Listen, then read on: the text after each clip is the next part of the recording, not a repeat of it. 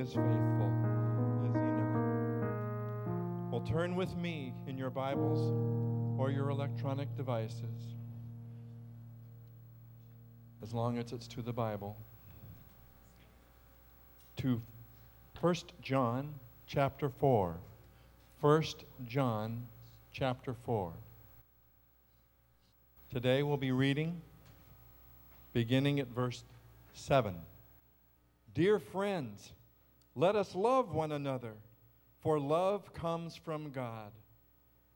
Everyone who loves has been born of God and knows God. Whoever does not love does not know God, because God is love. This is how he showed his love among us. He sent his one and only Son into the world that we might live through him. This is love. Not that we loved God, but that he loved us and sent his Son as an atoning sacrifice for our sins. Dear friends, since God loved us, we also ought to love one another. No one has ever seen God, but if we love one another, God lives in us, and his love is made complete in us. We know that we love, live in him and he in us, because he has given us his Spirit. And we have seen and testify that the Father has sent his Son to be the Savior of the world. If anyone acknowledges that Jesus is the Son of God, God lives in him, and he in God. So we know and rely on the love God has for us. God is love. Whoever lives in love lives in God, and God in him. In this way, God, in this way, love is made complete among us, so that we will have confidence on the day of judgment. Because in this world we are like him. There is no fear in love. But perfect love drives out fear because fear has to do with punishment. The one who fears is not made perfect in love. We love because he first loved us. If anyone says, I love God, yet hates his brother, he is a liar. For anyone who does not love his brother, whom he has seen, cannot love God, whom he has not seen. And he has given us this command Whoever loves God must also love his brother. This is the word of the Lord. Before we get into the message, I want to say I think they've replenished books in the bookstore Trusting God by Jerry Bridges. Terrific, terrific book. His treatment of the sovereignty of God is worth the whole book. Uh, anything by Jerry Bridges, you'll find very rewarding. And uh, also, I don't know if we still have Knowing God by Packer, but I would check in the bookstore. You ought to set a goal maybe to read a book a month this year. Would that be too much? Let's say a book has uh, 20 chapters. Just got to read a chapter a day. Right? I can't hear you. What if I said you need to see 20 videos this year? But a, a book, these, these are prices for you. Uh, encourage you to get a copy. Um, we're continuing to look in the series on foundations for our faith, foundations for living and we come to the uh, uh, infinite subject of the love of God. So, so broad, so big. How does an infinite being get described by a finite being? Poorly. I believe it was Charles Wesley said, Please assist these lisping, stammering lips your praise to articulate. And it is a heavy job. But we want to look at the love of God. And I'm going to look, I won't, I don't think we'll get through the second, uh, the third point, but we'll look at a definition of God's love, a description of God's love, and distinguishing God's love, in different five different categories. And so it's a huge subject, and uh, I'll pick it up next week uh, that we may look at it. Let me say something about what makes the subject of the love of God difficult. It is uh, that if you watch enough secular movies, secular writers, if there's anything they love to say of God, it's that God is love. What the world needs is love, sweet love. And uh, they love that about God. But what is excised and what the church has been accused of is I don't want to go to a hellfire and brimstone church. Anybody grow up in churches like that? Where you knew the temperature of hell every week because the preacher could report it. I mean, boom, judgment, wrath, hell. Now, let me ask you this Are those subjects taught in the Bible?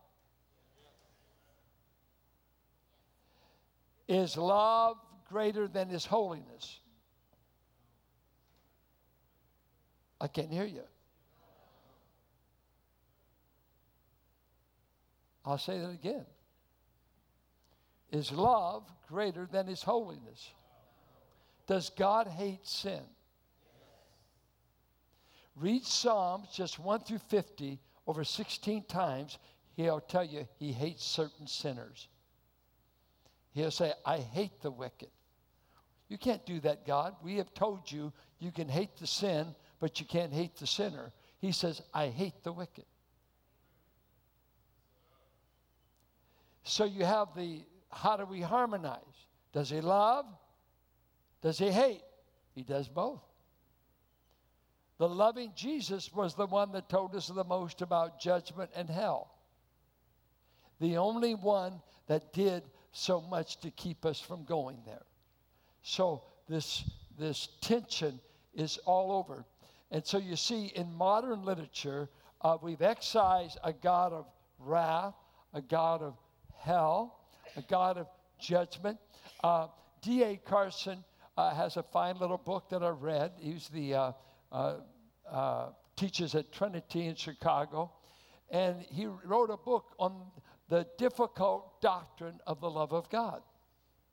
And he gave the lectureship at Dallas Seminary. And in that book, he tells about when he was studying German uh, in his doctoral program, he was thrown together with an African uh, who was from a French speaking country in Africa and a brilliant man. And they were away, I believe they were in Germany studying. And during that time, this man from Africa was being unfaithful to his wife and said, In Africa, uh, Carson asked him, said, If your wife was unfaithful, what would you do? He said, Well, she'd be killed. He said, Well, why can you? He said, Well, we're used to having many women. That's a part of our culture. And then Carson went on because I guess the guy was studying theology. And what about God? He said, uh, God will forgive. That is his job. That's his job, just to forgive. That's part of my definition of God. Uh, you, you know, God, you got to love me because I am lovable. See, I, I think today, if you ask someone in the street, do you think God loves you? Why, sure. Get over it. Doesn't he love everybody? Doesn't he? God is love. God, what if I said, did you know that you might be headed for hell? Oh, God could never do that. Why couldn't He? He loves me. Can He love you and still let you go to hell? So it is a rather complex thing to uh, harmonize so many passages uh, on this subject. Let us lift up just by way of skimming through the first John passage that is quite interesting. He says God is love twice. And it's right in the midst of an ethical section teaching believers how to relate to each other. Why? There was a group called Gnostics. Gnostics is built on the Greek word for knowledge. They claim superior insight, superior knowledge. Well, in their Gnosticism, they denied the deity and the humanity of Christ. In their Gnosticism, they were not known for being loving people. That was not a part of their creed. It was just, we know more. We know more. Uh, we have superior insight. And John is writing here that the love of God is what permeates the people of God and their interaction with each other. And so let's just pick up things. It's just by way of introduction. I'm not going to try to explore all the meaning here, but look at just right on the surface. Verse 7. Let's pick up verse 7. He said, Let us love one another, for love comes from God. Ah, God is the source of Christian loving. So if we're not loving, we're not in a right relationship with God, okay? You cannot help yourself but to love because it's in God's nature to love. God loves people. He doesn't, uh, it's, it's his natural behavior. Uh, then watch this. Everyone who knows everything has been born of God and knows God. What, what does yours say? Everyone who loves has been born of God. Now, I've been around some people, you got to have all the right answers to know God. Well, you need some, don't you? You need to know who Jesus is. You need some. But here he says to these believers, your fellowship will be marked by loving behavior.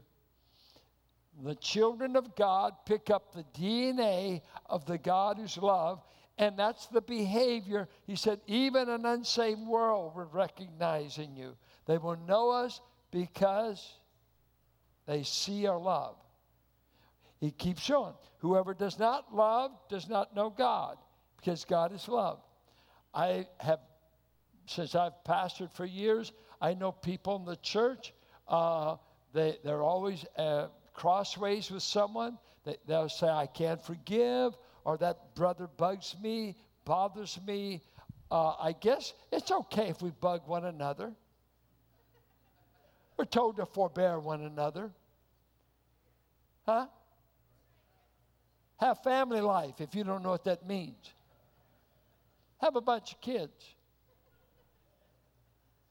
Just any human relationship, there will be give and take, forbear, forgive. That's okay. Uh, but if you don't love, if that's not natural to you, uh, you don't know God. And I, I, don't think we say that too often. We usually get people because they don't cut it straight. They don't say, say, you know what? You obviously don't know God. Why do you say that? You're so hateful. You're hateful. You're critical. You're negative. You never say a good word about God or his people because you don't know God. And we need to call people to that. Until we see love, we have every right to question your birth in the family of God. It's just a natural outworking of knowing a God of love, right? You can just nod your head like that. I mean, you'll do like that if you don't agree. I know that. I just look at it. This is how God showed his love among us. He sent his one and only Son. God demonstrated his love by the sacrifice of his Son. And so, verse 11, since God so loved, we ought to love one another. If God did it and He's perfect and He's loving imperfect people, why wouldn't He tell imperfect, forgiven sinners to love imperfect, forgiven sinners? Is that fair? You're imperfect, are you're not? A little bit. And so you're commanded to love. God has loved us. He's just saying, carry it out because he's talking about the church life. If we love one another, no one has ever seen God, but if we love one another, God lives in us and his love is made complete. Goes down to verse 16. God is love. Whoever lives in love lives in God and God in them. And then he goes on to describe that love. Verse 19 We love because we were born loving people. We love because who took the initiative? He first loved us. Don't be passive. I see people, even in church, passive. They're always like this. And they, I've seen it through the year. Oh, you're not a friendly church. And you're not. You're a very overwhelmingly friendly church. And many people tell us that, that are guests. I, I didn't pay to say that. You are. But you'll see people that are passive about love. And they're always, they're always evaluating whether you're loving. And, and it came up with a line years ago that you're not commanded to be loved. You're commanded to love. That's so profound. Let me say it again. You've not been commanded to be loved. You can't come up to someone and start telling them, You got to love me. You got to love me. No, no, no. You, you disregard that. Obey the command. You've got to love. So, as God, God first loved us, He initiated it. We love back in response, it's reciprocal. God's loving us, and the reason we love back is we've been so overwhelmed by the love of God. It's beautiful, it's powerful, it's convicting. Whoever claims to love God yet hates a brother is a liar. For whoever does not love their brother and sister whom they have seen cannot love God whom they've not seen. Is that not convicting? That you don't love God any more than the most, uh, your, the believer that bugs you the most. You, don't, don't, don't be telling us you, know, you love God. I love God, I just can't stand you. I love God. Uh, someone said, I, I, I love being, I love God, I just can't stand Christians. And I hear this thing sometimes, uh, oh, the world's so much easier, so much easier to love. That's like, I can't stand my wife and I hate my kids, but man, the guys on the job are wonderful. Doesn't work. And he has given us this command anyone who loves God must also love their brother. I mean, it is so uh, straightforward uh, that this God, as love, what does that mean? Here's a definition. Definition. I hope you have a set of notes to help you. Uh, it is that perfection of God whereby He has a desire for and delight in the welfare of the object of His love even to self sacrifice if necessary. God, when God loves something or someone, He desires their well being, and if necessary, He will go to the point of self sacrifice. Okay? Grudem said, God eternally gives of Himself to others. He did it in the Trinity, and when He created, He gives and gives and gives. It's in the nature of God to always be showing His love, and His love is always clearly manifested. He's the giver. He's the giver. He's the giver. Always, always. He's loved us so much, He did all the giving for the relationship. We gave nothing. God's perfect love is his determination to give of himself to show you he loves you. So the love of God is not lust. See, the Greek gods were always lusting after women, they were gods of sex. Uh, they were gods that were angry, moody, had to be pacified.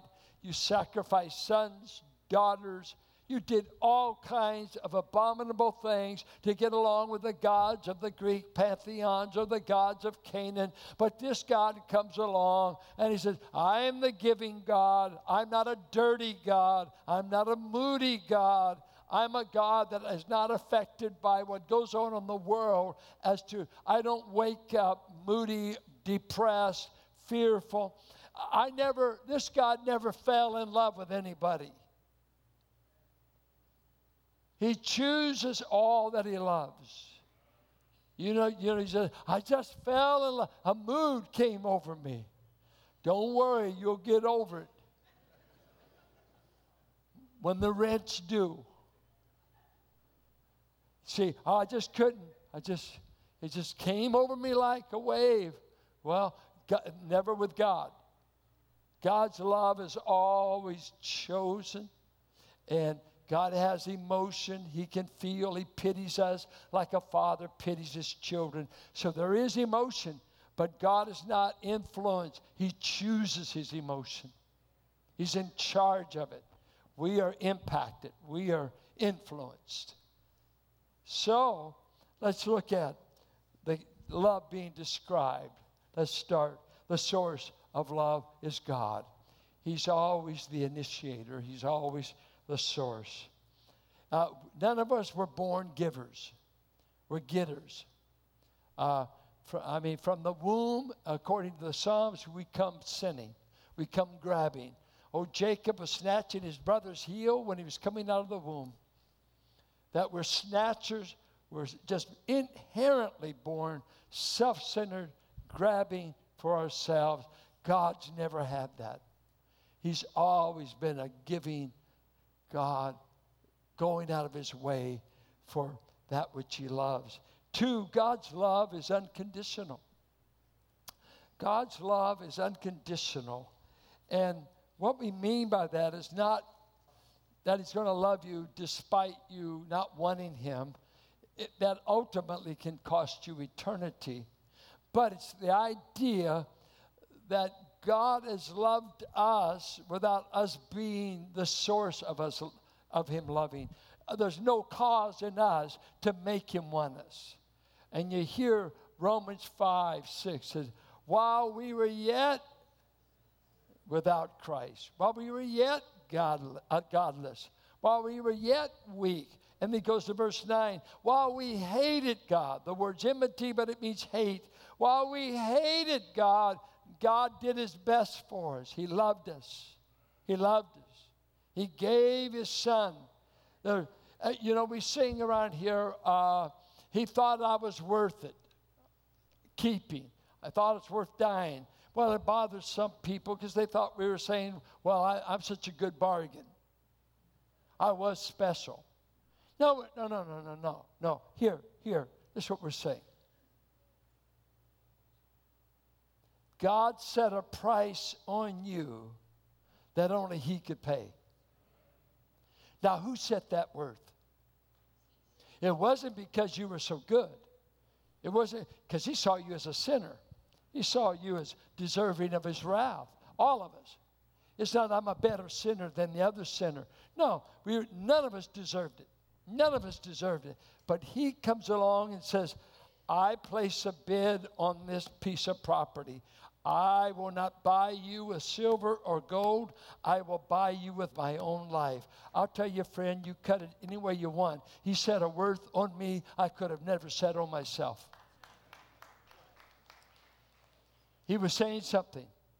I am willing to sacrifice myself to get you.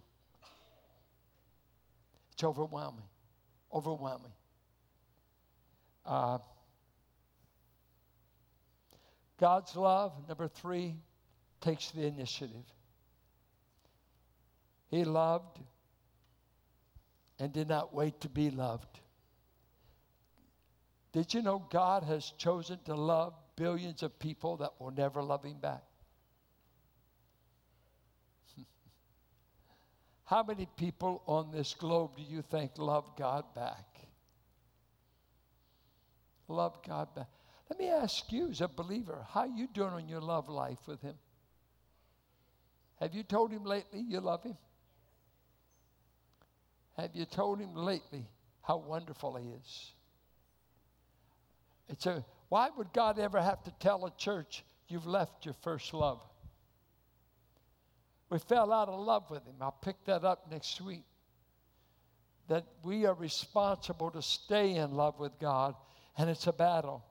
You can fall out of love, you can get uh, lukewarm, formal, and get your faith to be nothing but a routine rut of which all the romance of knowing God has evaporated. We all fight it. He takes the initiative. God's love is manifested in action. God didn't send us an email from heaven saying He loved us. God didn't send just a letter, God sent a son. He manifested. And He says it. Listen to verse 10. This is love. Oh, let's pick up now. This is how God showed, manifested His love among us. He sent His one and only Son into the world that we might live through Him. This is love. Not that we love God. He, we ought to love him, but this is not love, but that he loved us and sent his son as an atoning sacrifice for our sins. See, God takes the initiative, God manifests, and that love is action. It's, you know, James and John warn if you see a brother in need, don't say, be clothed, be fed.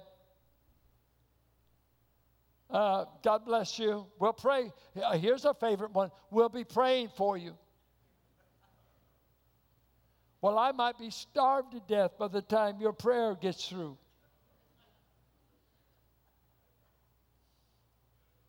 I was reminded of years ago when we were in the Family Life Center, when a uh, woman showed up in our office and uh, had access then and got through Donna came on back. Uh, happened to be a Latino woman. I believe she was, her mother was in Mexico or another Central American country. And her mother was uh, coming up to see daughter. And, and daughter had gone to the store. She wanted to buy groceries, it's either before or after. And she got there and somebody stole her purse. And she was heartbroken over it because it's mama. She's going to put out the feast she's going to put out the table for her visiting mother from Mexico. And uh, she comes to our, our, office. She didn't go to our church. And uh, uh, comes back. And uh, what can we do for you? What can we do for you? And uh, she's crying. She's very emotional about this whole thing. I want to entertain my mother, and I can't. And she laid out the story. It seemed totally credible. And I said, Well, wait. And I, I went to the office. I said, We have an agape form request.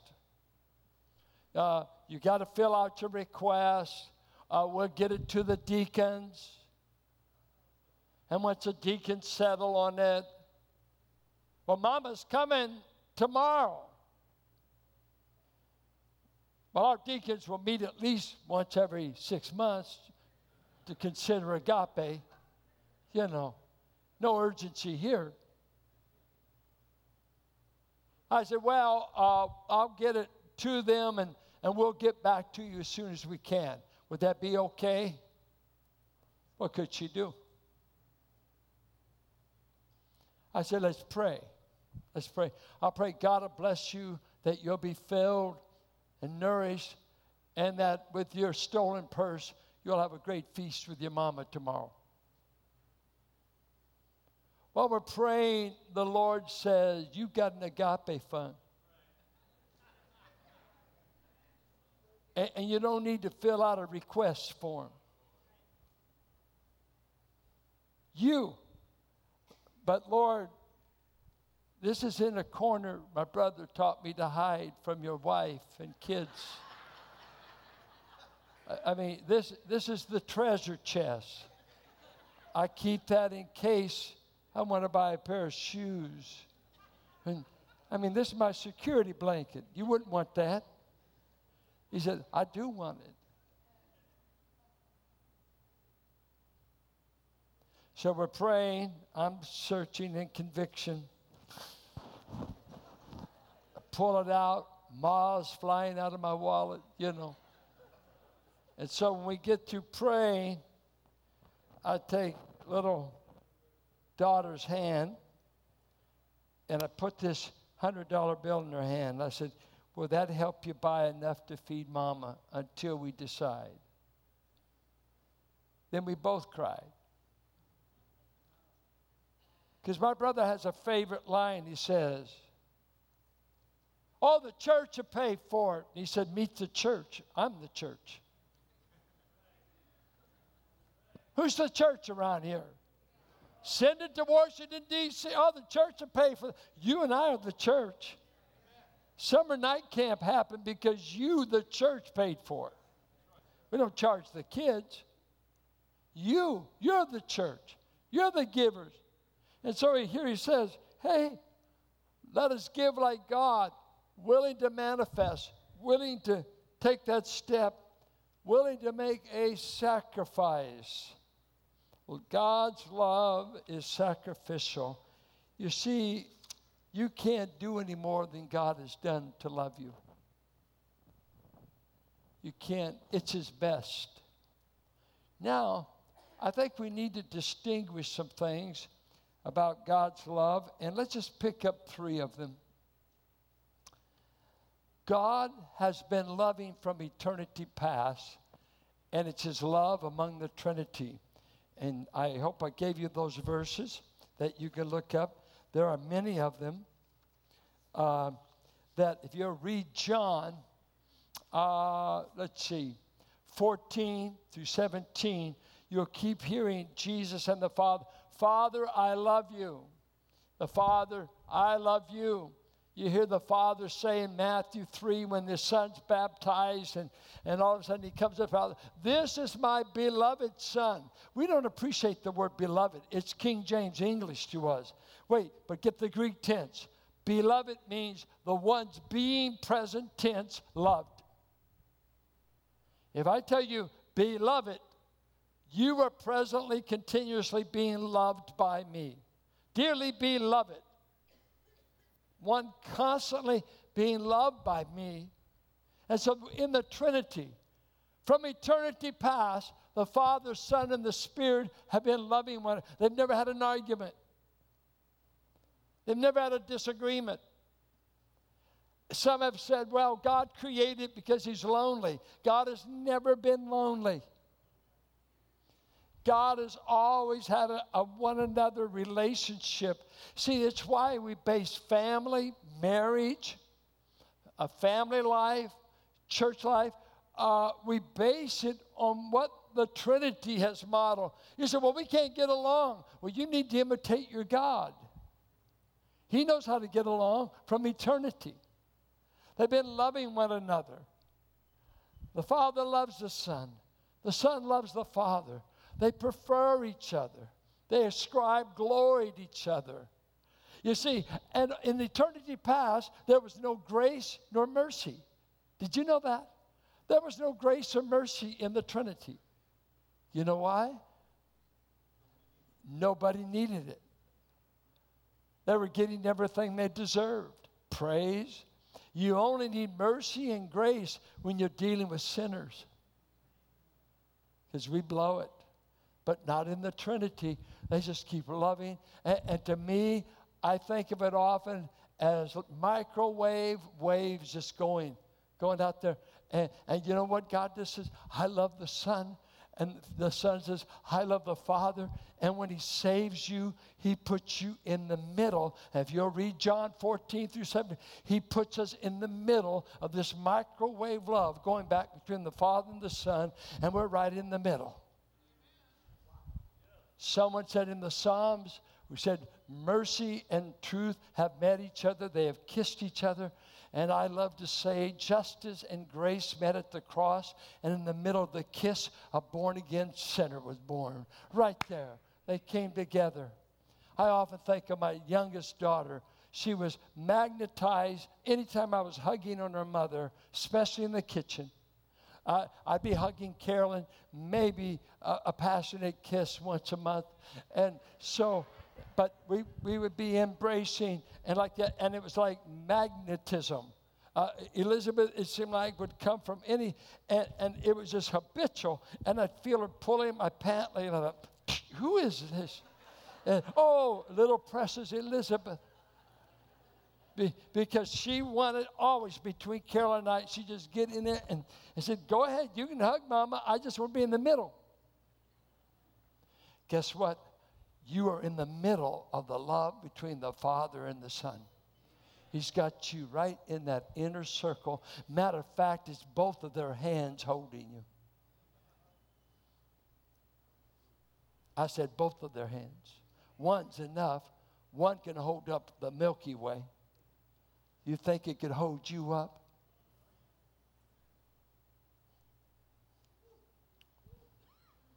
In a shouting church, you'd be shouting. Yeah, in a shouting church. God loves his creation. Look at Psalms 145. Psalms 145, how God, it's often in theology called God's providential care for all that He's created. In love, He takes care of creation. Uh, listen to what it says. We'll pick up verse 14. 145, verse 14. The Lord upholds all who fall. That is an amazing verse.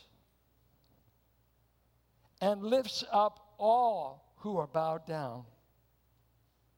The eyes of all look to you, and you give them their food at the proper time. There are Psalms, and we have verses where it says, He feeds the young lions he just he takes care of them that way. I will give you the verse here.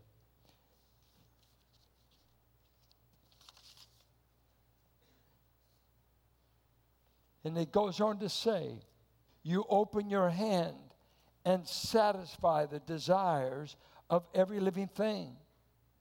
The Lord is righteous in all his ways and faithful in all he does. The Lord is near to all who call on him, to all who call on him in truth. And he oversees the universe. He says in Daniel, I set up governors, I set up kings, I bring them down. Brute creation, Psalms 104, verse 21, he feeds the young lions. He's over nations. He said, I determine your life and your death. He says in Matthew 6, I beautify, I beautify the lily of the field. Uh, I make the grass grow.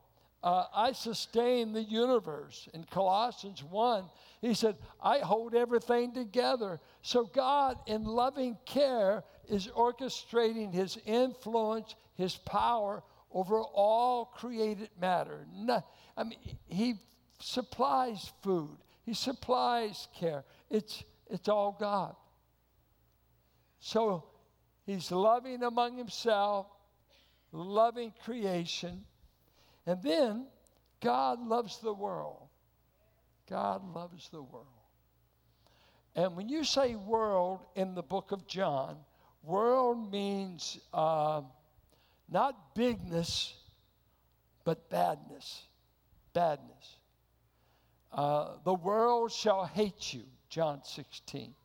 The world is seen as the enemy of God. It represents humanity in its hostility toward God. And God said, I've so loved the world, the world of my enemies, of hostile sinners who have fled from me all the way back to Eden. I have so loved them that I've given up my one and only Son to save them, and all I ask them to do is to believe on me, to believe that I am. This is the message we have for a lost world that all is not lost. God is loving you. It is amazing thing to go tell the enemies of God, God loves you.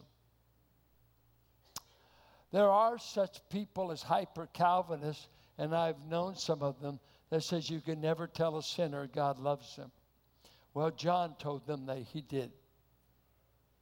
He so loved the world. First John said, He is not only the propitiation for us, but who else?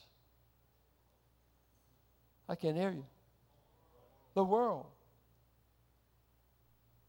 I can't unpackage it to make sense. How can you do that much for the world and anybody perish? It seems like the cross would be enough. And yet he says, I demand that you respond to my love in faith. I demand that you receive me. I will not force myself on you. A man will go to hell knowing God has loved him. He will never be able to say, I was not loved. But he will have to say, But I refuse not to receive it. In my stubbornness, I chose not to receive it. But God has gone on record of saying, I have loved you with an everlasting love. I have loved you at my best. Do not think that the God who warns of hell did not make every effort he could to keep you from going there. I give my son in your place for the crimes you've committed. I will bear the punishment due you. The only way I can make an enemy into a child of mine is somebody must pay the penalty. I will love you enough, I'll sacrifice myself to make it happen. There's no greater love than a man lay down his life for his friends. John 15. But what about when you lay down your life for your enemies? When he went to the cross, we weren't friends. We were hateful, opposed to God. J.I. Packer asked some questions at the end of his chapter on loving God and knowing God that are searching. He asks these questions. If God loves as much as He says He has loved us and has displayed this love in Jesus Christ, why do I grumble? Why do I show discontent and resentment at the circumstances in which He's placed me? Why am I grumbling about what He's doing in my life? Was not the cross enough to prove Him? For you hear people, I don't know if God loves me. I don't know if God loves me. You mean the cross was not enough? The cross is forever. It's forever to even a world that will respond or reject. He goes on record this is where I loved you. I was sincere. I sacrificed my son. Don't tell me I've not loved you. Even if you don't want me, even if you want to be separated from me for eternity, I have loved you in time. Outside the city limits of Jerusalem, my son was slain like an animal. I did my best to reach you. I did my best to atone for you. That's the gospel. The good news is God was not willing to do nothing about me perishing. So he said, I'll pay what you can't pay, and I'll ask you to do what you alone can do. Believe on the Lord Jesus Christ, and I'll save you. Believe on me. He goes on to ask, why am I ever distrustful, fearful, or depressed? Why do I allow myself to grow cool, formal, half hearted in the service of God who loves me so? Why do I ever allow my loyalties to be divided so that God does not have all my heart? John is writing in the midst of an ethical problem. Why do we Christians sometimes act so unloving toward one another? You've never heard of a church fight? I've heard of them. I've been at some of them. Could an observer learn from the quality and degree of love demonstrated in your life that you demonstrate toward your wife, towards your husband, towards your family, towards your neighbors, at church, at work, could they discern anything about the greatness of God's love observing you? Or, or is there this picture? You right wing Christians are always mad about something. You're mad. You're right. You're mad. You're right. We're ungodly. We don't win people to Christ. When's the last time you've been able to talk anyone to come to the church you go to? They may not want to come because if it's made you like you are, they may not want to be here. It's true. When people first get saved, that's when they get the most people to come to church. After you've been saved, as long as most of you, you probably don't invite anyone once a month to come to church because you're set in your ways and they already know what you are and they're maybe not attracted. But I know when you first get saved, you can't keep quiet. You're excited. You don't have a lot of wisdom, but you got a lot of zeal. And you know you've been loved. You know you've been forgiven. I think of uh, Dino and Adriana. They, they bring more people here to this church than anyone else. And he's been the meanest hombre in this church. And God saved him, turned him upside down. Had a wife in Adriana I'm going to fight for you on my knees. I'm going to fight for you in evangel. I'm not giving up on you, Dino. I'm not giving up. I want to keep loving you. I want to keep forgiving you. I'm going to keep praying God will save you if He has to nearly kill you, and He did nearly kill him. But He's here. He's here. And they're always bringing people, come and meet a God that loved us at our worst. Do you believe this gospel? Do you share this gospel? We ought to grow so we have three services, four services, because there's so many held, destined sinners that need to find out God loves them and they could be forgiven and they could become a child of God. The love of God is a love that I desire your good so much. I know that the middle person of the Trinity must be slain in order to make you my own. And I make the choice to do it. And my son, rather than being raped, as some have said, some have called it child abuse for the son to go to the cross. The son said, I'm not being abused, Father. I help make the plan. I submit. I'll go. It will be worth it if we can get one to heaven. And did you know? I'll just stop right here. This God that some say have not, has no emotion, did you know that according to Luke 15, he's a party animal?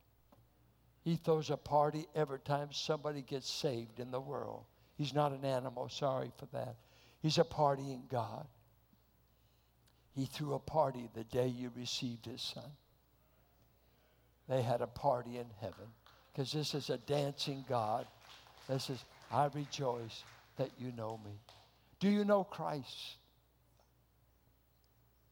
Has He changed your temperament? Has He changed your home? Doug Oldham used to sing a song. I'm not the man I used to be. And he tells the story that he pulls up to his house and he goes in, but I'm not the man I used to. My kids didn't run away this time. My wife wasn't scared that I was home.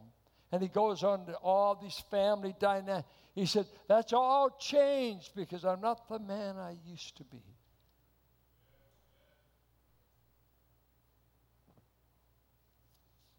Has Jesus made a difference in your marriage, in your home? Does anyone on your block say, The love of God in you makes me want to know Christ? I don't want to hear another argument. I just want you to show me how God loves. If God can love me that way, will it ever come through you? And that's our challenge to walk in the Spirit So love is on display. It's the only way selfish, self centered, conceited sinners can never get this love out because we were born grasping, we were born self centered, we were born all about us. And the love of God breaks that crust and begins to pour us into a new image. This is the love of God. We'll pick it up next week. Our Father, I pray for anyone here that may not know Jesus. They may not know they're loved. They come from an abusive home or uh, a life of pain and dysfunction. They've never known that anybody would die for them. Everybody they've known wants to hurt them. But you, Father, the God who's outloved all gods. The Greek gods were dirty, they were vulgar, they were moody, they were mad. But you are the God that every morning there's new mercies. Every morning I sense his compassion. Jeremiah says, I looked through the city and ravished, children killed, people being slaughtered in the invasion of Assyria and Babylon. But every morning I see the evidence God is merciful.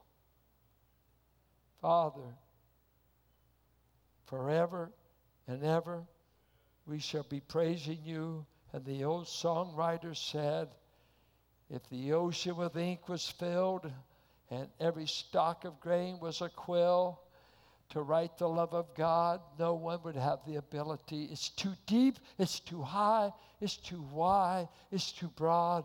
All the love of God that enfolded us into his heart. Thank you for loving us.